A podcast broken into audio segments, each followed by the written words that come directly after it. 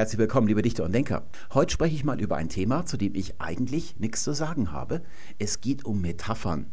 Jedenfalls nicht so, wie sich das einige Zuschauer wünschen, wenn ich in einem Video solche Begriffe, die ein bisschen mit Schriftstellerei zu tun haben, Metaphern, erlebte Rede und so weiter, streife. Dann bekomme ich danach E-Mails mit dem Wunsch, ob ich nicht mal ein Video über diesen Begriff machen kann, also die Sache ganz systematisch darstelle, also die Spezifikation des internationalen Metapherngremiums vorlese. Da werden wir also heute mal über Metaphern sprechen und zwar zunächst über die Metapher als solche, dann kommen gute Metaphern dran, danach die schlechten, vor allen Dingen auch die ungünstigen. Viele Metaphern sind schlecht, weil sie ungünstig sind. Und dann zum Ende kommen noch die sehr schlechten Metaphern dran.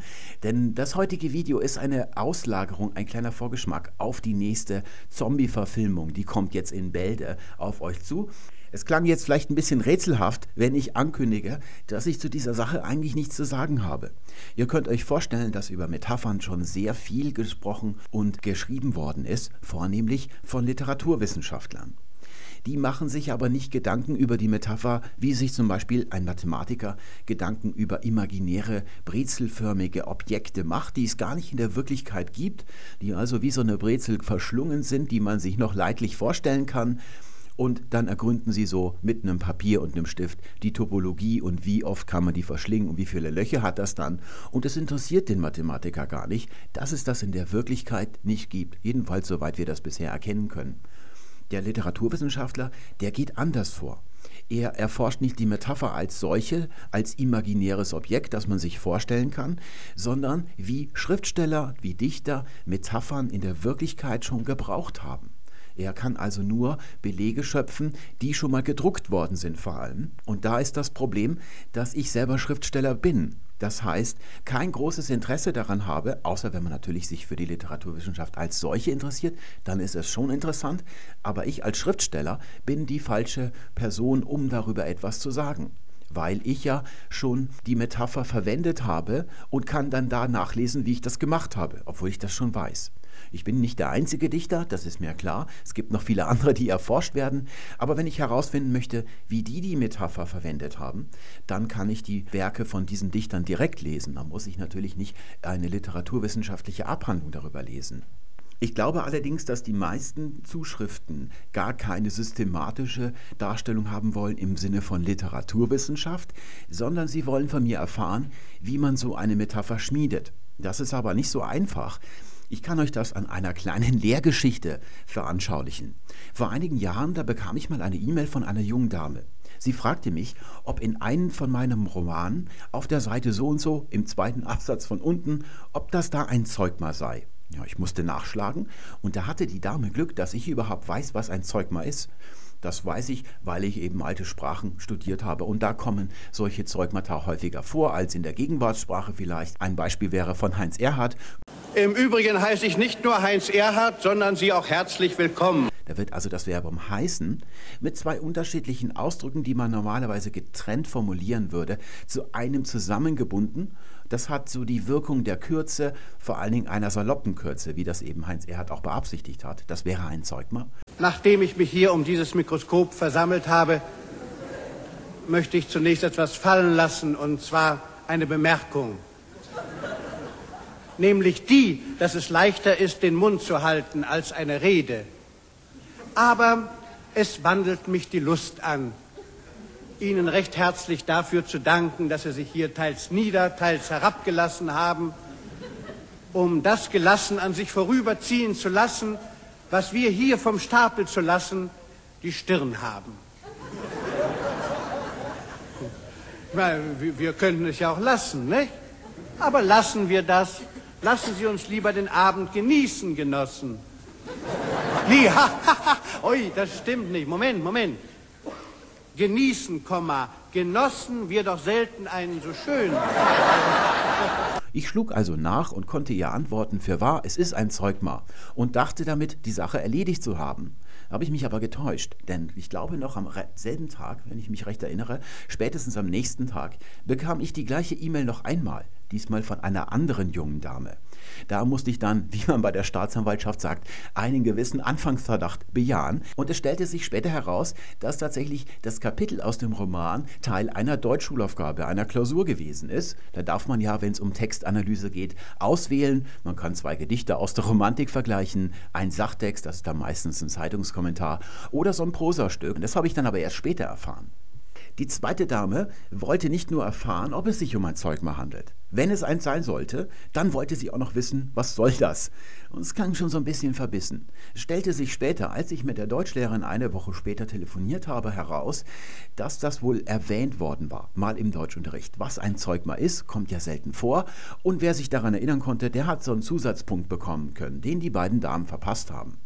Es gab es auch schon zu meiner Schulzeit so einzelne Schüler, die das nicht akzeptiert haben, wenn sie so um einen Punkt eine Eins verpasst haben und dann ihre Würde abgestreift haben und gebittet und gebettelt haben. Und heute scheint das sehr verbreitet zu sein. Da kommen sogar die Eltern mit Mercedes-Benz angefahren zur Schule, um die Deutschlehrerin unter Druck zu setzen oder zu erpressen. Auch von der Universität habe ich das schon gehört ohne dass da wirklich ein Interesse wäre für den Inhalt, dann würde man ja vielleicht noch sagen, okay, pass auf, aber meistens geht es denen nur um die Noten und die haben sie hier in diesem Sinne dann eben verpasst und zwar meinetwegen. Jetzt könnt ihr euch mal fragen, was ich der zweiten jungen Dame geantwortet habe. Sie verdient eigentlich nur eine Antwort oder sagen wir es mal weniger. Ich war nicht wütend. Ich bin als Schriftsteller natürlich gewohnt, dass man auch mal eine blöde Frage gestellt bekommt. Zum Beispiel auf einer Lesung, da hat man gerade vorgelesen, eine Stelle aus einem Horrorroman zum Beispiel, werden fünf Frauen massakriert.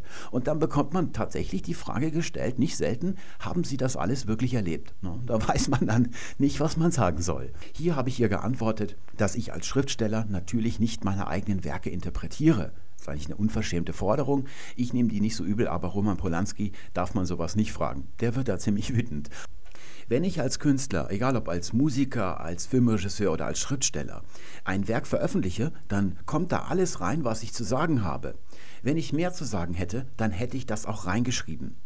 Wenn es dann veröffentlicht wird, dann können die Empfänger die Kunst auf sich wirken lassen, sie also interpretieren. Und das können sie nur, wenn sie nicht befürchten müssen, dass ich mich ständig zu Wort melde, also dann im Fernsehen auftauche mit einer Pfeife im Mund und der Welt verkünde, wie mein Werk wirklich gemeint ist und damit das, was vorher schon an Impression beim Einzelnen dagewesen ist, wieder zerstört wird. Das geht natürlich nicht, so funktioniert Kunst nicht. Stellt euch nur mal vor, ich lasse in einem Roman eine Französin auftreten und ein Leser hatte mal in seiner Jugend ein Liebesverhältnis, ein ganz spannendes, mit einer Französin. Der wird das Werk ganz anders lesen, als ich die Französin so zusammengeschustert habe, weil er da solche Assoziationen mit der wirklichen Franzosin in seiner Jugend herstellen wird.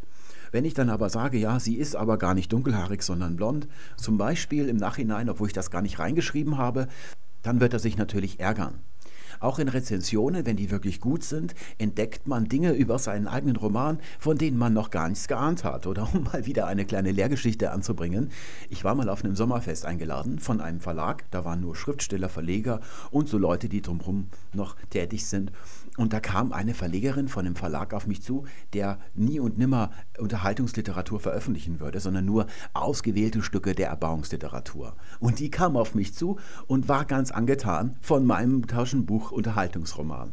Vor allem, wie ich eine Anspielung hingebracht habe zu einem gewissen XY, nenne ich ihn mal. Ich habe den Namen schon wieder vergessen. Ich habe am nächsten Tag erstmal bei Wikipedia nachgeschlagen, wer ist der Typ überhaupt und stellte sich heraus, anscheinend kennen ihn alle auf der Welt, außer ich. War ein ganz berühmter britischer Autor, sowas wie Pynchon. Ich glaube, der war das sogar. Ich weiß es nicht mehr ganz genau. Und ich habe das natürlich an dem Abend nicht verraten, weil es mir nicht zusteht als Schriftsteller, diese Assoziation bei der Dame irgendwie zu entkräften, indem ich sagte, ich kenne den Typ überhaupt nicht. Ihr habt aber alle bestimmt in der Schulzeit die Erfahrung gemacht oder das Erlebnis gehabt, dass ihr euch gefragt habt, was redet der Typ in der Korthose da vorne am Pult über Goethe? Woher will der wissen, was sich Goethe gedacht hatte, als er das da geschrieben hat, den Faust oder die Wahlverwandtschaften, was auch immer? Aber man kann ja Goethe nicht mehr fragen, der ist schon tot. Und da hatte meine Deutschlehrerin hier in dem Fall den Fehler begangen, dass sie nicht gewartet hat, bis ich unter der Erde liege. Sodass die beiden Damen rausfanden, na, der lebt noch, der hat sogar eine Webseite und eine E-Mail-Adresse. Da frage ich einfach mal nach, um die Deutschlehrerin zu überstimmen. Was bei Goethe eben nicht funktioniert, da ist man auf Gedeih und Verderb der Deutung des Deutschlehrers ausgeliefert. Nun nutzen wir mal die Gunst dieser Begebenheit, dass ich euch als Dichter sage, was ich mir gedacht habe, als ich dieses Zeug mal geschrieben habe. Die Antwort lautet nichts. Jedenfalls nicht das, was die Deutschlehrerin als Deutung nachher im Deutschunterricht hergestellt hat. Ich denke mir nicht, wenn ich ein Zeugma schreibe oder eine Metapher, ha, jetzt möchte ich dieses oder jenes ausdrücken. Wie macht man das am besten? Ich schlage dann so im Katalog für Schriftsteller nach und entdecke, das macht man mit einer Metapher. Dann konstruiere ich mir was, so mit dem Geodreieck und mit dem Zirkel, und dann schreibe ich die so rein. Das wäre umgekehrt die Deutung, wie man sie im Deutschunterricht oder in der Literaturwissenschaft vornimmt. Aber so entsteht natürlich der Roman nicht. Wenn ich zum Supermarkt gehe, dann sage ich mir auch nicht so bewusst, jetzt setze ich mal den rechten Fuß nach vorn und dann wieder den linken, ich möchte ja zum Supermarkt, sondern ich mache mir Gedanken, was ich mir da alles Leckeres einkaufen möchte oder ob ich äh, es schaffe, irgendeine Deadline einzuhalten oder ob der BVB absteigen wird oder solche Sachen. Über die denke ich danach, aber nicht, dass ich einen Fuß vor den anderen setze, um zu gehen. Das macht niemand. Sowas findet sich nur in schlechten Romanen, dass man so bewusst über das, was man gerade tut, philosophiert. Hier ein Beispiel. Ich habe vor Jahren mal versucht, einen Roman von Henning Mankell zu lesen. Und was hier steht, so ist der Roman, den ich mir gekauft hatte. Und es ist so die Seite 11 oder 12. Also gerade mal drei Seiten habe ich geschafft. Dann war es auch schon wieder zu Ende. Da wird eine Archäologin eingeführt in diesem Kapitel und die macht so, wie bei Was bin ich, gab es mal früher im Fernsehen, da musste man eine typische Handbewegung machen. Die macht sie also so. So abstauben oder abzeichnen, katalogisieren. Was man als Archäologe eben so macht, wenn man nicht gerade ausgräbt und sie macht sich, während sie das macht, philosophische Gedanken über das, was sie macht und was sie so ist und über die Vergänglichkeit des Seins, was eben das Thema der Archäologie eigentlich ist. Ein Archäologe heißt es, gräbt immer aus einer zweifachen Gnade, dachte sie. Wir wissen nie, ob wir finden, was wir suchen, oder ob wir suchen, was wir finden. Wenn wir das Richtige finden, ist die Gnade groß gewesen. Doch wir wissen nie, ob wir die Erlaubnis und das Geld bekommen, weiter in die wunderbare Ruinenwelt einzudringen oder ob das Euter plötzlich zu versiegen beschließt. Das war für mich jetzt das Ende meiner Zusammenarbeit mit Henning Mankell. Ähm, und es liegt nicht nur daran, dass ich, ich bin ja Ägyptologe und in diesem Milieu der Einzige, der keine Ausgrabungen macht. Äh, das ist eine sehr, nicht nur das Graben ist so für mich in ein, äh, geistlos in einer Weise, wie ich das nicht so gerne mag, sondern auch das Schlüsselziehen aus dem, was man so ausgegraben hat, finde ich auch nicht so toll. Und ich saß mal vor einigen Jahren auf der Bank mit Daniel Polz. Das war damals der Leiter des Deutschen Archäologischen Instituts von Ägypten, also in Kairo. Und wir saßen so und ich sagte, ja, ich bin überhaupt nicht der Richtige, ich mache ja Sprachforschung, denn ich habe jetzt das, was ich gerade erklärt habe, nicht erzählt, das wäre ein bisschen unhöflich gewesen, sondern ich habe erzählt, dass ich nicht mal verstehe, warum die Sachen überhaupt unter der Erde liegen. Man, man hat ja Besen oder man räumt ja auch mal was weg. In Ägypten gibt es so viel Sand, da kann man das noch einigermaßen nachvollziehen, aber in Rom zum Beispiel zwischen zwei Straßen oder zwei Fahrspuren gibt es manchmal so Karrees und da geht es sechs Meter runter, kann man so runtergucken am Geländer und unten, sechs Meter in der Tiefe, findet man das alte Rom. Und da ist dann die Frage, ja, wie ist das da unten hingekommen? Und ich erwartete, weil er der Leiter war und wirklich ein toller Archäologe, dass er mir das in einem Satz erzählen könnte. Und dann sagte er tatsächlich, das habe ich auch nicht verstanden. Da war ich dann schon ein bisschen geschockt. Ich kenne natürlich diese Archäologen sehr intim, die sitzen da, was die Ägyptologie angeht, im Deutschen Haus am Eingang zum Tal der Könige und die graben natürlich, also zwei Stunden vormittags und zwei Stunden nachmittags. Dann brauchen sie nochmal jeweils eine Stunde, um hin und zurück zu laufen zu der Stelle vom Deutschen Haus.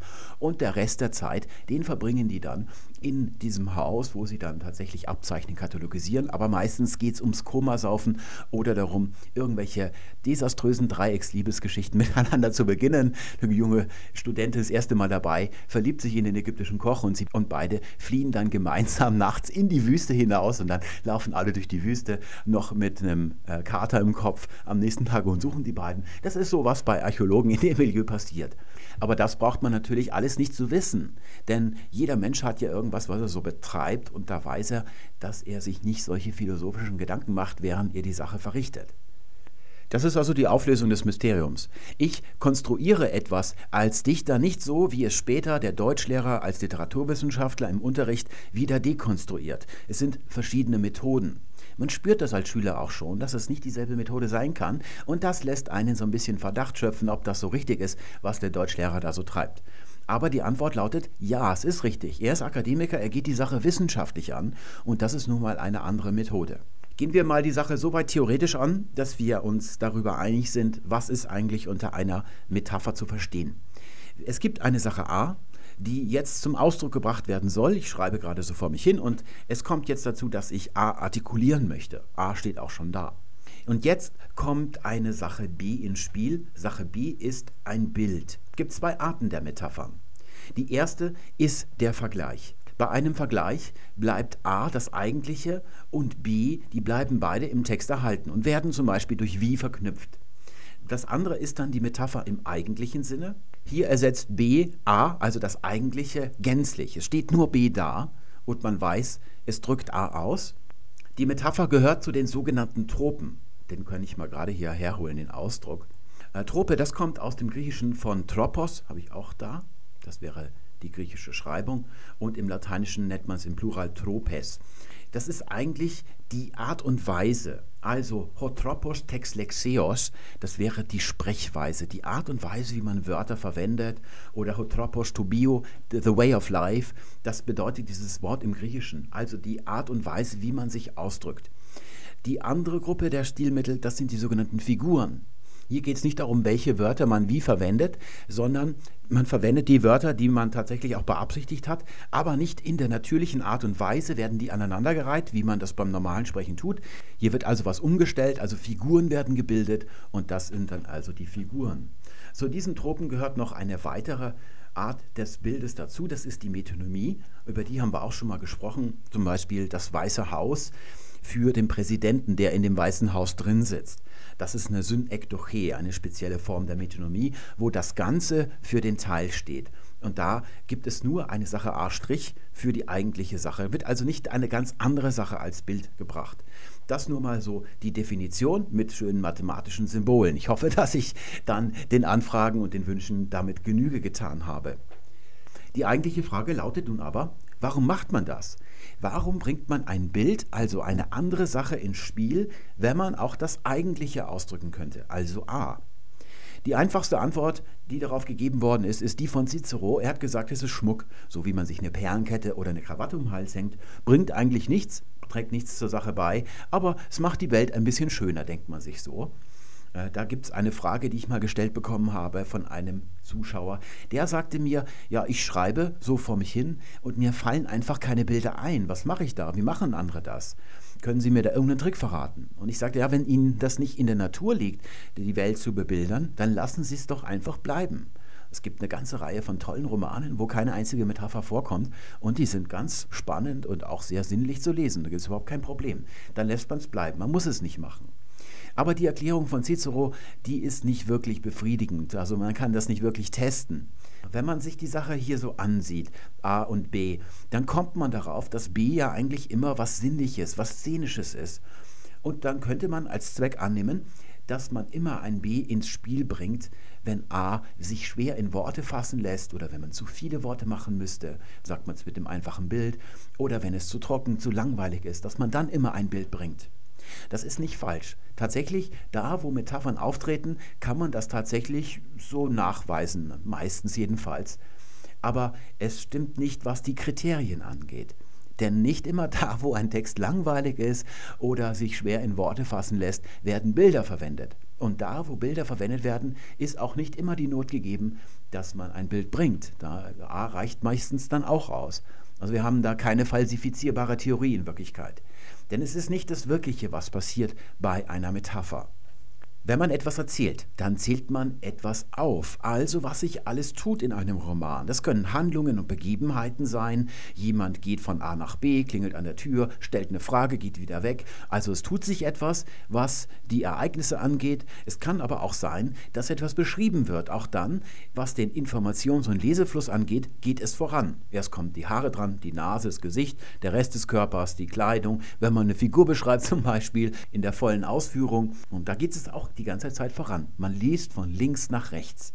Was passiert nun, wenn plötzlich ein Bild B auftaucht, das also nicht eigentlich zur Bebilderung der Geschichte dazugehört, zur Szene, zum Szenenbild? Naja, man braucht erstmal Zeit, um die Metapher zu lesen und dann, um sie sich auszumalen. In dieser Zeit steht der Strom, von dem ich gerade gesprochen habe, der Erzählstrom, der steht still. Also die Geschichte selbst geht nicht voran. Die Erzählstimme kann nicht zum nächsten kommen, solange dieses Bild noch andauert. Die Sache hat also mit Rhythmik zu tun. Immer da, wo so ein Bild B auftaucht, in lila, da hört dann erstmal dieser Strom auf und es gibt eine kleine Pause.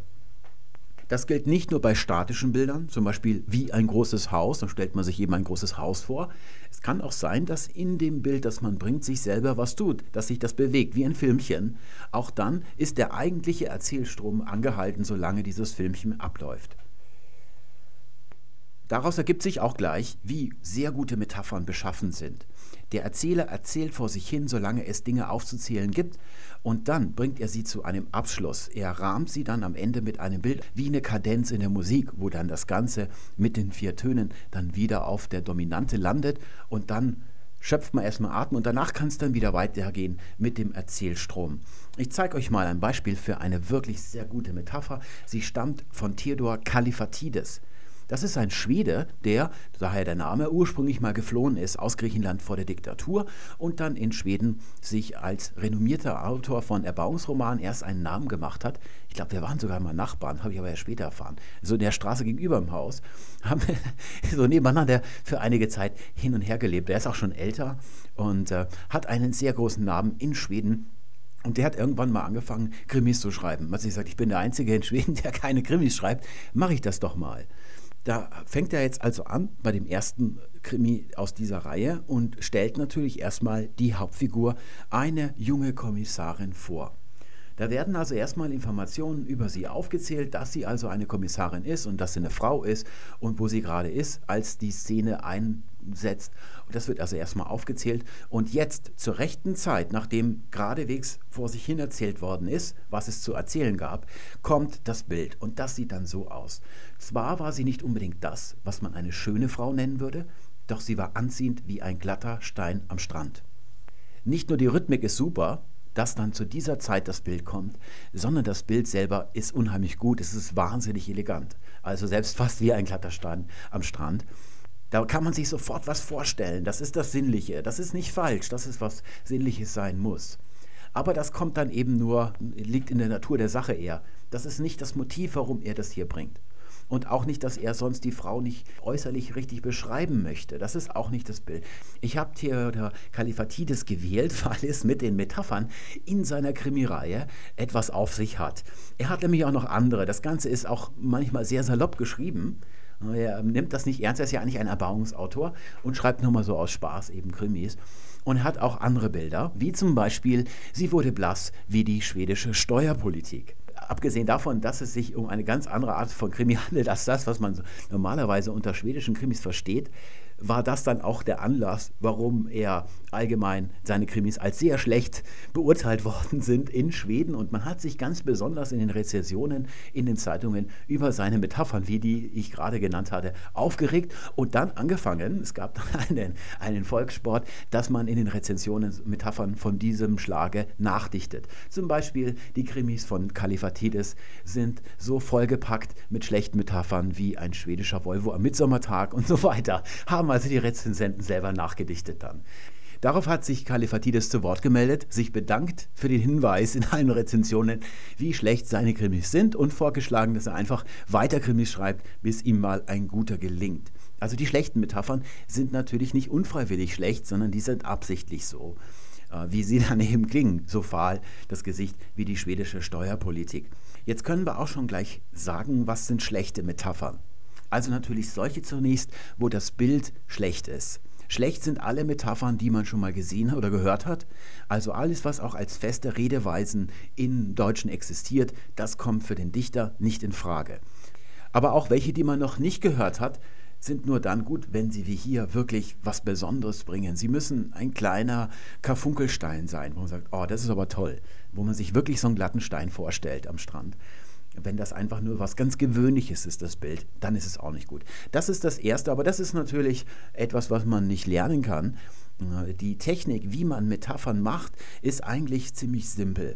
Man muss sich das ein bisschen angewöhnen. Man geht dann so vor, dass man ein Auge bekommt für die Bilder, die sich einem so im Alltag in der Welt bieten. Die merkt man sich und dann fallen die einem auch ein, wenn sie als B für etwas, was A ist, stehen sollen in einem Text. So läuft das. Also auch ein bisschen umgekehrt. Ne? Nicht, man schreibt nicht an die Stelle A hin und denkt sich dann zwei Stunden lang, was könnte ich denn da für ein Bild nehmen. Das ist nicht gut. Die fallen einem wirklich so ein und dann wirken sie auch so, als wenn sie jetzt wie, wie hier aus dem Nichts kommen als Geistesblitz. Das ist also der Trick, den man dabei anwendet. Hier ein Beispiel für eine sehr schlechte Metapher. Das ist etwas, was aus Amerika kommt. Stephen King und solche Leute machen sowas. Das sind, wo man ganze Szenen zu einem Monsterkompositum zusammenfügt hier Andreas Eschbach, der Jesus-Deal. Das ist ganz neu erschienen. Judith musterte ihn mit ihrem Ist Steven jetzt endgültig durchgeknallt oder was? Fragezeichen, Bindestrich, Blick. Das ist wirklich schlechtes Schreiben. Ähm, und da bin ich auch gleich bei dem Beispiel dieser Roman für die eigentliche Art von schlechten Metaphern, die ich meine. Nicht, dass die selbst schlecht sind, dass B nicht gut ist, sondern dass sie ungünstig sind. Sie kommen zum falschen Zeitpunkt. Das ist eine Mode, die man manchmal findet, so bei Powerautoren wie Andreas Eschbach. Das ist penetrantes Bebildern. Das, wo eigentlich der Erzählstrom strömt und man weiter will. Man erwartet, da kommen jetzt noch Informationen dass dann ständig Bilder kommen, die dann meistens auch nicht besonders gut sind. So viele gute Bilder kann man gar nicht schöpfen als Autor, dass die dann ständig super sind. Vor allen Dingen passen sie da gerade nicht, weil die Sache anhält, wo sie eigentlich weitergehen sollte. Und das verwirklicht man, indem man in jedem zweiten Satz oder sogar in jedem Satz in einem Absatz einen irrealen Vergleichssatz bildet. Also mit als ob und dann kommt eben so was Gewöhnliches. Und wenn ihr sehen wollt, wie das klingt, dann könnt ihr diesen Roman euch hier beschaffen und lesen. Da ist es leider der Fall. Wenn man sich selbst als Autor ertappt, dass man ständig solche irrealen Vergleichssätze oder ständig Bilder bringt bei jedem Satz, dann sollte man merken, dass etwas nicht stimmt. Und zwar mit A wenn es zu einem zu B drängt die ganze Zeit, dann muss mit A etwas im Argen liegen. Denn im Gegensatz zu der Wirklichkeit, in der wir alle leben, die wir uns nicht aussuchen können, wo wir zum Beispiel hässliche Häuser sehen die ganze Zeit oder Leute, die nicht so angezogen sind, wie man das gerne hätte, das kann man sich nicht aussuchen in der wirklichen Welt. In einem Roman allerdings schon. Wenn ich mir eine Geschichte ausdenke, dann denke ich mir ja Szenen aus und diese Szenen müssen lesenswert, also interessant und sinnlich sein um ihrer selbst willen. Sonst sind sie nicht geeignet, Szenen in einem Roman zu sein. Wenn ich also jetzt ständig B brauche, um A irgendwie interessanter zu machen, dann habe ich was falsch gemacht bei der Inszenierung meines Romans. Dann stimmen einfach die Szenen nicht. Deswegen ist das also eine ungünstige Art und Weise zu bebildern.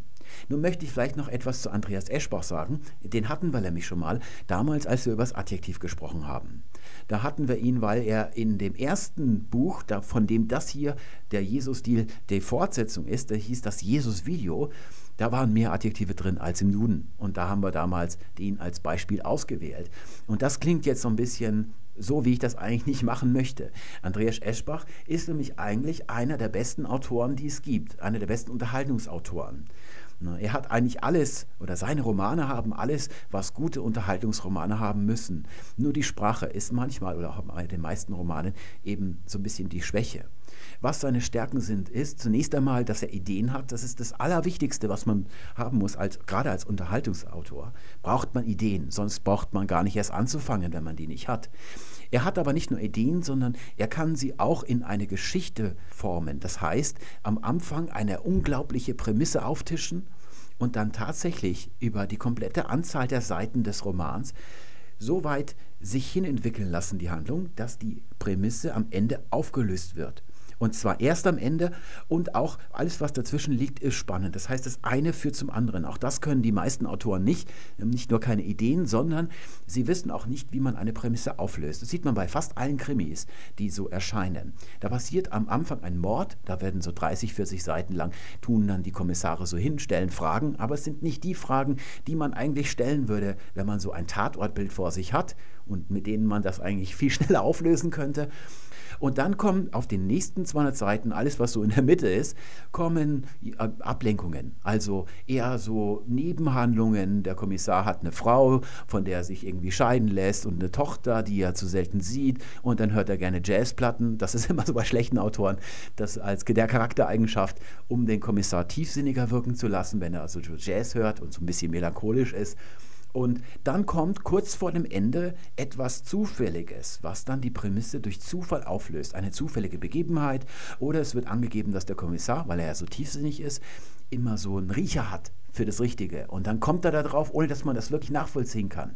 Wäre man ohne, dass das so behauptet wird, nie selber drauf gekommen. Also irgendwie etwas, was nicht motiviert von der Handlung dorthin führt und dann ist der Roman auch schnell zu Ende. Und das ist eben bei Andreas Eschbach nicht so. Es ist A, dann kommt B, dann kommt C. Also die Geschichte geht die ganze Zeit voran und alles führt wie eine Treppe und wenn man oben angekommen ist, dann ist die Prämisse aufgelöst und sie ist dann immer noch die Auflösung eine Steigerung gegenüber der Prämisse, obwohl die schon ungeheuerlich gewesen ist. Das ist seine absolute Stärke. Er gehört eigentlich zu den besten Unterhaltungsautoren, die es gibt auf der Welt. Die einzige Schwäche, die er hat, ist so ein bisschen die Sprache. Sie ist alltäglich, sie ist gewöhnlich. Er schreibt ja über die große, weite Welt, aber die wirkt meistens so ein bisschen wie von einem Erzähler erzählt, der in einem Reihenhaus in Mönchengladbach sitzt. Und was das noch gewöhnlicher macht, ist, dass er versucht, so mit Ausdrücken, die er für dichterisch hält, die es so im allgemeinen Alltag nicht so gibt, das Ganze dann noch zu pushen. Das wirkt dann noch so ein bisschen powerartiger. Also das Ganze wirkt leider nicht so hermetisch. Und ist die Frage, warum habe ich mir den Roman gekauft? Den habe ich also gelesen. Es ist auch ein guter Roman. Alle Romane von Andreas Eschbach sind gut. Ähm, einige sind gescheitert, wie der hier zum Beispiel. Ich würde sagen, der ist gescheitert. Aber man muss ja einen guten Roman schreiben, damit er scheitern kann. Schlechte Romane, die haben gar nicht das Zeug zum Scheitern. Der letzte Roman, den er geschrieben hat, der war plötzlich anders, was die Sprache angeht. Der hieß Der Herr alle Dinge. Ein Meisterwerk eigentlich, ein wahnsinnig toller Roman, mit tollen Figuren, wie man sie selten findet in Unterhaltungsromanen. Die werden also in einer Tiefe geschildert, dass man nachher wirklich versteht innerlich, emotional, warum die Figuren so handeln, wo dann wirklich die Action kommt. Und die Sprache ist ungeheuerlich hermetisch. Also genau das, was bei den anderen nicht ist. Die Dialoge sind sehr knapp und sehr verdichtet, also auch sprachlich sehr gut. Und da habe ich mir gedacht, das wird ab jetzt immer so sein, aber leider ist es hier das, der Jesus-Stil ein kleiner Rückschritt gewesen. Da ist es wieder so, wie es früher gewesen ist. Kommen wir nun zu etwas völlig anderem. Es hat noch mit Metaphern zu tun, aber es ist eine völlig neue Welt. Die hat nichts mehr mit ungünstigen Faden oder mit zu vielen Metaphern zu tun worüber wir gerade noch geredet haben, sondern es ist eine Sache, wo ich wirklich staune, dass das möglich ist. Man müsste nämlich eigentlich annehmen, und so ist es eigentlich auch, dass eine Metapher eine narrensichere Angelegenheit ist. Das heißt, eigentlich versteht sie jeder. Denn die Fähigkeit des Menschen, etwas in die Sprache einzubetten, zum Beispiel was ein anderer an anderer Stelle gesagt hat, zu einem anderen Zeitpunkt, indirekte Rede, oder auch die Fähigkeit, Bilder in einen Satz einzubetten, das reicht weit zum Anfang der Sprache zurück. Das ist mit der Sprache entstanden. Und eigentlich auch die Voraussetzung dieser kognitive Fähigkeit, dass Sprache entstanden ist. Auch in den ältesten belegten Sprachen, besonders das Sumerische neben dem Ägyptischen, das ist voll mit Bildern. Also der, alles, was so wie die Welt in Worte gefasst wird, da verwendet das Sumerische sehr viele Bilder. Und man müsste eigentlich annehmen, dass das, was jetzt kommt, gar nicht existieren dürfte. Ich beobachte es seit zwei Jahren und habe einen Ordner angelegt, der randvoll ist, also einer meiner größten Ordner auf meinem Computer, wo ich das sammle. Und meistens findet man es oder immer findet man es im Journalismus, also wo so öffentliche Alltagstexte geschrieben werden. Zum Glück noch nicht im Roman. Ja, was wir hier sehen, könnt ihr schon als Formel erkennen. Deswegen habe ich das mit den Formeln überhaupt angefangen, um euch das hier als kleines Rätsel mitzugeben. Wir haben eine Sache B, aber das B ist jetzt nicht lila, denn es handelt sich nicht um ein Bild, das irgendwie wert ist, ein Bild zu sein, sondern um fossilierten, festen Sprachgebrauch. Also Sachen, die wir schon seit wir das Deutsche gelernt haben, als Muttersprache oder später als festen Wortschatz, also feste Bilder in der deutschen Sprache. Und der, der das anwendet, der glaubt, weil er selber ein Idiot ist, dass alle anderen Idioten wären. Das ist eben das Problem, wenn man Idiot ist, dass man sich selbst nicht als Idioten erkennt, aber dafür glaubt, dass alle anderen Idiot sind. Und deshalb den Idioten in der Welt eine kleine Interpretationshilfe. Und das ist A, das hier als Attribut auftaucht. Das eigentliche wird also noch genannt in der Metapher, das verbittet sich eigentlich schon und wird als Attribut, als Deutungshilfe vorangestellt. Und hier haben wir gleich das erste Beispiel. Es stammt von Harald Lesch. Der ist nicht blöd, er ist auch kein Barbar, aber was wir hier von ihm sehen, ist blöd und es ist barbarisch. Sodass ich es als Zombie kategorisiere, als Zombie-Deutsch. Ich werde dann in der eigentlichen Zombie-Folge, da habe ich das hier ausgegliedert. Das ist eigentlich der Anlass, weswegen es dieses Video so ausführlich gibt. Da werde ich das genauer erklären, was ich mit Zombie meine. Aber ihr wisst es schon aus früheren Folgen. Es muss also etwas sein, was den Harald Lesch befallen hat. Schauen wir uns mal das Beispiel an. Auch seriöse Wissenschaftler spekulieren, allerdings mit angezogener Handbremse. Das ist der feste Redegebrauch, ein festes Bild mit angezogener Handbremse. Wir verstehen alle, was damit gemeint ist. Das traut uns aber Harald Lesch nicht zu, sondern er nimmt das, was er eigentlich ersetzt, also die Fantasie, die wird jetzt nochmal hier in diesem Sinne als Kompositum, als erstes Glied davor gesetzt, eine Fantasiehandbremse. Er sagt etwas anderes als das, was er eigentlich sagen will, aber das ist hier nicht so das Problem, dass die Syntax nicht stimmt oder die Zusammensetzung sondern dass er das erklären muss, obwohl es schon so ein abgenutztes Bild ist. Und das macht er leider nicht nur einmal, sondern er macht es ständig. Auf jeden Fall ist die Suche nach E.T. und seinen Freunden, das ist auch schon ein Bild, weil das schon so ein Beispiel ist, eine Metonomie, ein tiefer Blick in den kosmischen Spiegel. Es ist ein Blick in den Spiegel oder es ist ein Blick in den Kosmos. Eigentlich meint er den Spiegel, denn es geht darum, wenn man so nach Außerirdischen sucht, dass man was findet, wo wir uns selber drin wiedererkennen können, irgendwo im Weltall. Das meint er eigentlich. Und weil wir es sonst nicht kapieren würden, obwohl schon vorher eine halbe Stunde über Außerirdische geredet worden ist, wird der Spiegel dann nochmal verdeutlicht, damit man nicht denkt, dass es der Spiegel im Umkleideraum ist oder im Schlafzimmer, wo man im Schrank einen Spiegel hat oder im Badezimmer, damit man das nicht verwechselt.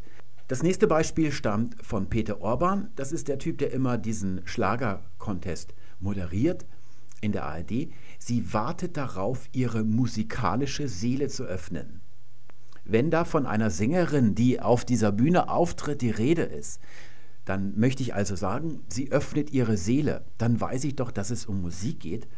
Aber Peter Orban traut den Zuschauern das nicht zu, das zu verstehen, ja, obwohl Zusammenhang und Behauptung also wirklich nachensicher sind. Deswegen muss es dann die musikalische Seele sein. Ein anderes Beispiel. Sein Land aus der politischen Sackgasse führen. Aus welcher Sackgasse denn sonst? Aus welcher soll man ein Land sonst herausführen? Vor allem, wenn vorher schon ellenlang von Politik die Rede ist. Es geht hier um Portugal.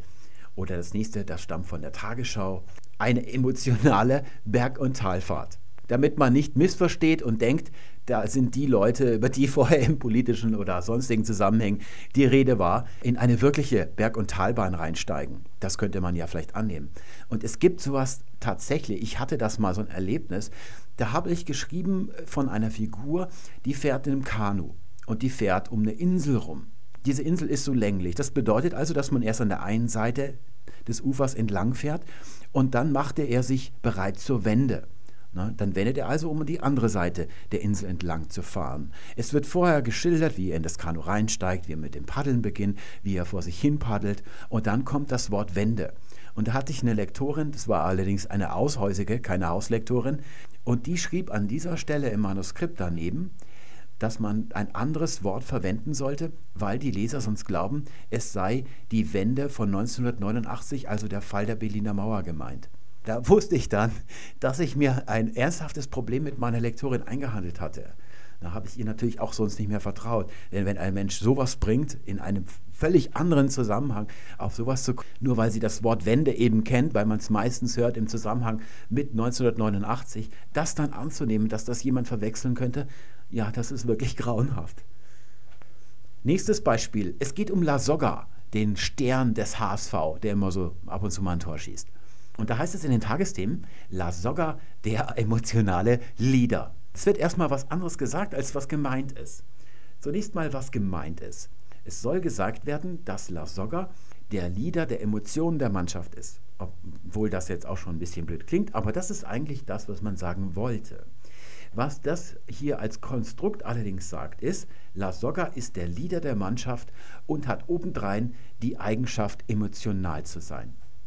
Sowas passiert eben dann, wenn man manisch, zwanghaft Attribute vor Sachen dazu vorsetzen muss, weil man denkt, dass man sich so klarer ausdrückt, ohne sich Gedanken zu machen, was man da eigentlich tut und was man hervorbringt, welche Monster man da gebiert. Sehen wir auch hier Bayerischer Rundfunk, die Semi-Opern von Henry Purcell sind vielen unbekannt. Nach der Schwetzinger Premiere muss man dies bedauern. Und jetzt muss auch noch gesagt werden, dass man es nicht emotional bedauert zum Beispiel, sondern musikalisch. Ja, das ist, was auch immer musikalisches Bedauern sein soll. Das weiß also nur der Bayerische Rundfunk. Und so geht das also weiter, auch vom Bayerischen Rundfunk B5 aktuell. Beim Blick über den lokalen Tellerrand hinaus damit man nicht denkt, es ist ein wirklicher Teller. Das könnte man also verwechseln. Das wäre der Bayerische Rundfunk. Das nächste Beispiel stammt aus Titanic. Bei Titanic bin ich mir oft nicht sicher, ob die selber diesen Sprachgebrauch machen, weil sie sich selber angesteckt haben, oder ob die das vorführen, weil das andere immer so machen. Es gibt Beispiele, wo ich das eine denke und es gibt welche, wo ich mir das andere denke. Und bei diesem hier, da weiß ich nicht genau. Es heißt, die schönsten Szenen aus Menschen 2012. Die, in der die ehemaligen Schleckerfrauen noch ein letztes Mal, und dann heißt es, verbal gedemütigt werden. Die werden also nicht an Pranger gestellt oder die werden auch nicht mit Knüppeln geschlagen, sondern die werden mit Worten gedemütigt. Das muss hier also noch extra dazu gesagt werden. Wenn man erstmal in diesem Zwang drin ist, wenn man ganz in ihm aufgegangen ist, dann fällt einem natürlich auch nicht mehr ein, dass es für solche Sachen eigentlich schon Ausdrücke im Deutschen gibt. In diesem Fall verhöhnen, beschimpfen, was auch immer mit diesen Schleckerfrauen passieren soll. Das ist dann immer eine Folge, dass der Wortschatz stark minimiert wird. Verbal ist ohnehin ein ganz beliebtes Attribut, obwohl die meisten Sachen, die heutzutage sich so öffentlich ereignen, irgendwie verbal sind. Was anderes passiert ja kaum noch. Bald liegt Seehofers Redezeit deutlich vor der des Herausforderers. Wieder eine Parallele zum vergangenen Sonntag, wo Merkel Steinbrück verbal überholte.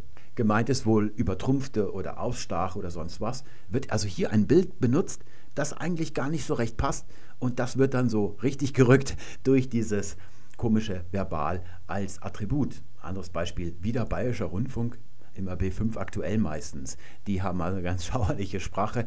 Erdogan schwingt die verbale Keule. Damit man nicht denkt, dass der Erdogan sich wirklich eine Keule geschnitzt hat. Oder und nun hat die verbale Granate, den Rest des Satzes erspare ich uns, aus der Tagesschau. Und zwar aus einem Kommentar in der Tagesschau. Da ist dann immer so ein Landei, das dann da irgendwie seine Meinung äußern kann. Dort findet man immer die schlimmsten Fälle oder in den Einspielungen von irgendwelchen Korrespondenten. Die drehen dann immer vollkommen auf. Die Kommentatoren selber von der Tagesschau, die sind meistens ein bisschen besser. Die haben besser geschriebene Texte. Und jetzt wird es noch eine Nummer schlimmer. Es kommt nämlich jetzt Kashi und sein Blog ist einer der meistgelesenen Blog auf Deutsch.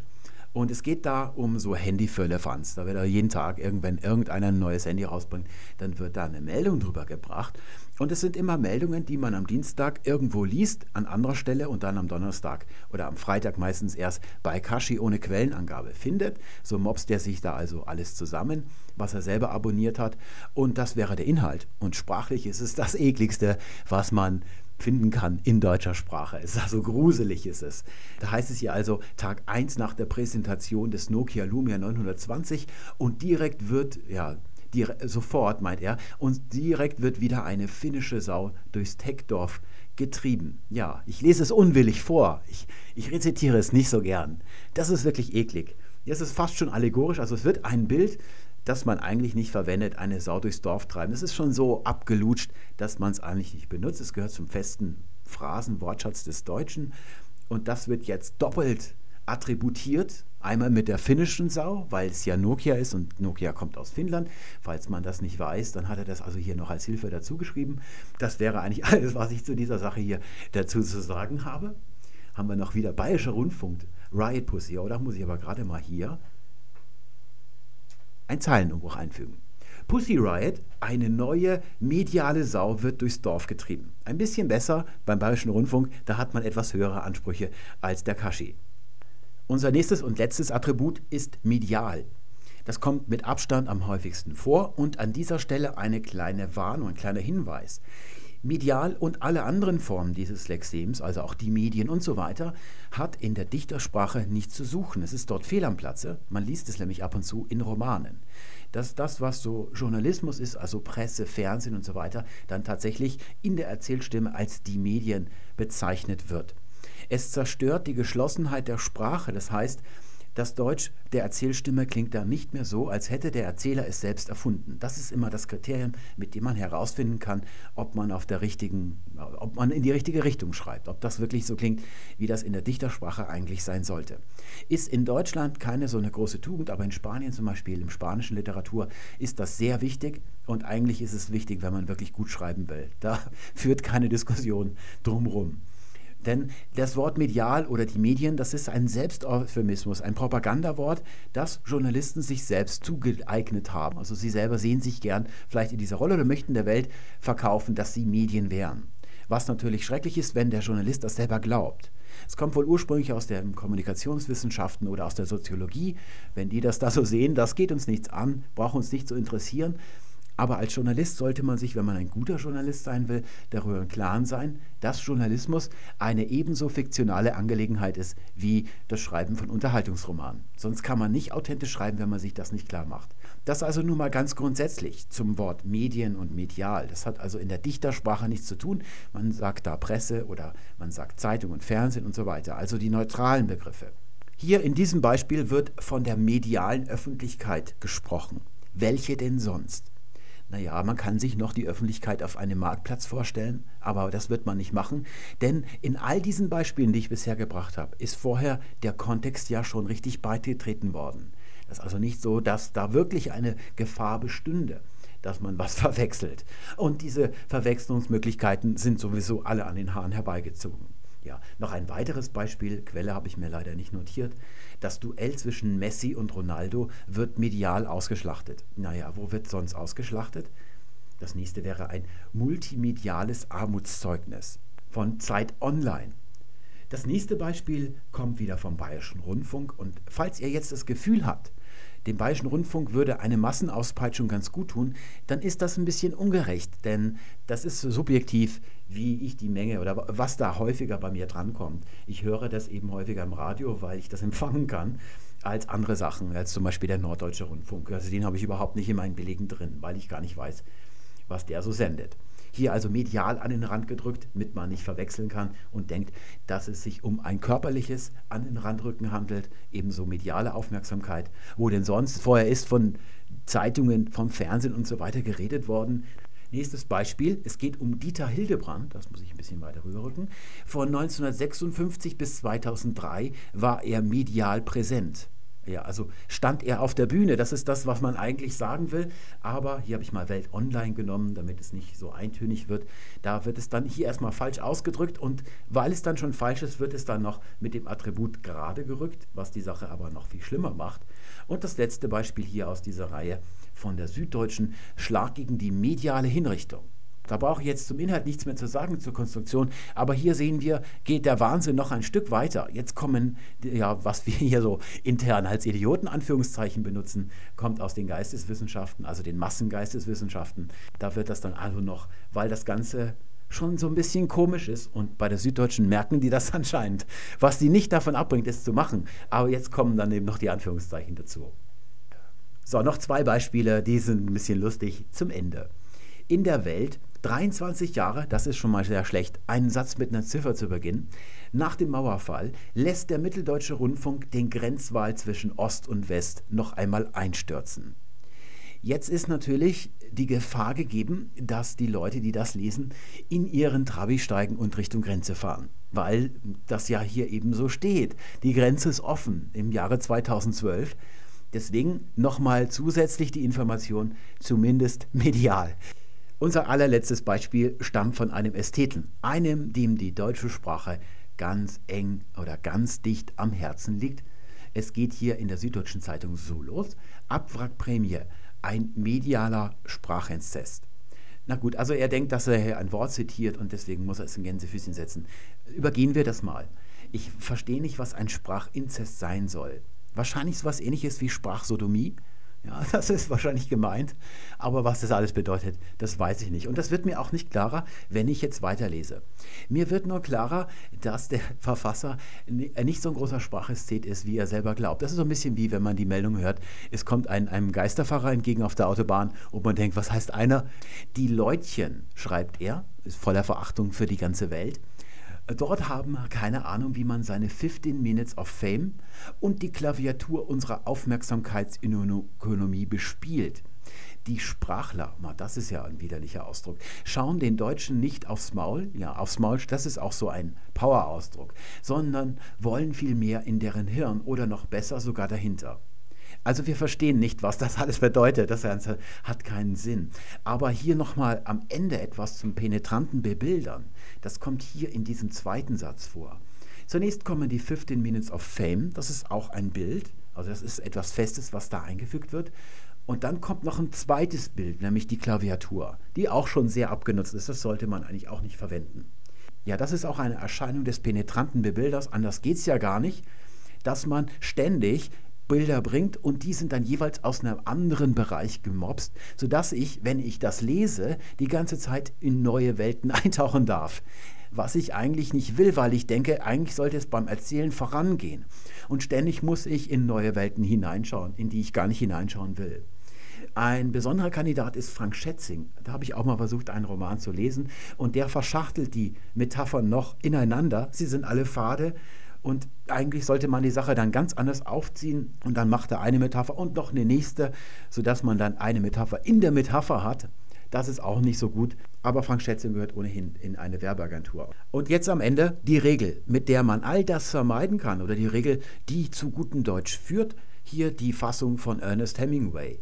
Ich bin auf eine andere Formulierung gekommen, habe ich vorhin schon genannt.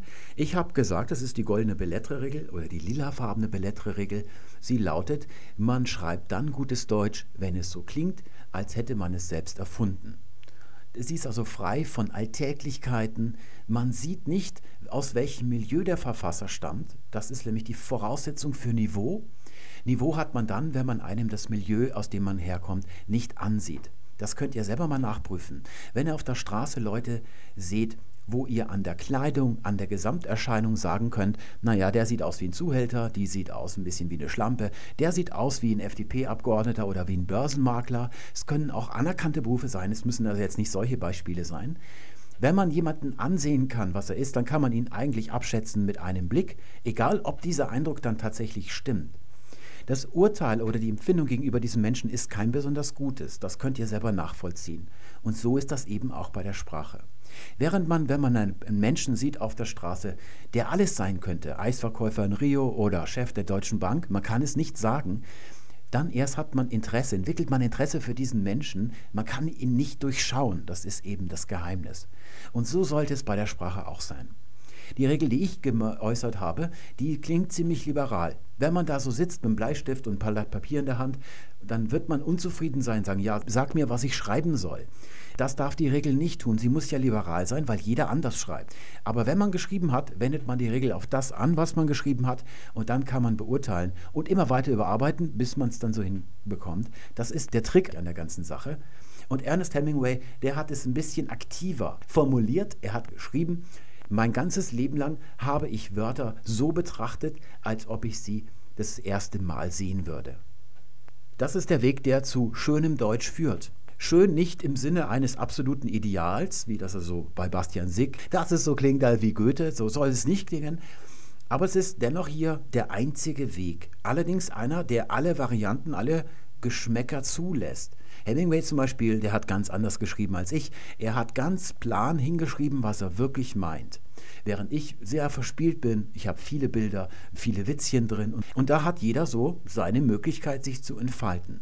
Wichtig ist nur, dass man so vorgeht, dass man lernt oder schärft, wie man Sachen in Worte fasst. Eine sehr tolle Übung ist die des Verzichts, zum Beispiel mal eine Woche lang bei allem, was man schreibt und allem, was man sagt, auf Bilder, auf Vergleiche, auf irreale Vergleichssätze zu verzichten und versuchen, sich anders auszudrücken. Da hat man am Anfang den Eindruck, das funktioniert nicht, da kann man sich irgendwie nur zu 75 Prozent ausdrücken.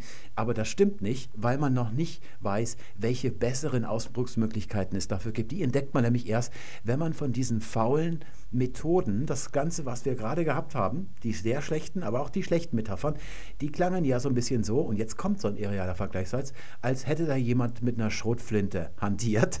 So wie man, ich weiß nicht, in welchem Land das ist, aber es gibt ein Land, in dem sagt man, der Affe mit dem Messer. Kann man sich gleich vorstellen, was da passiert?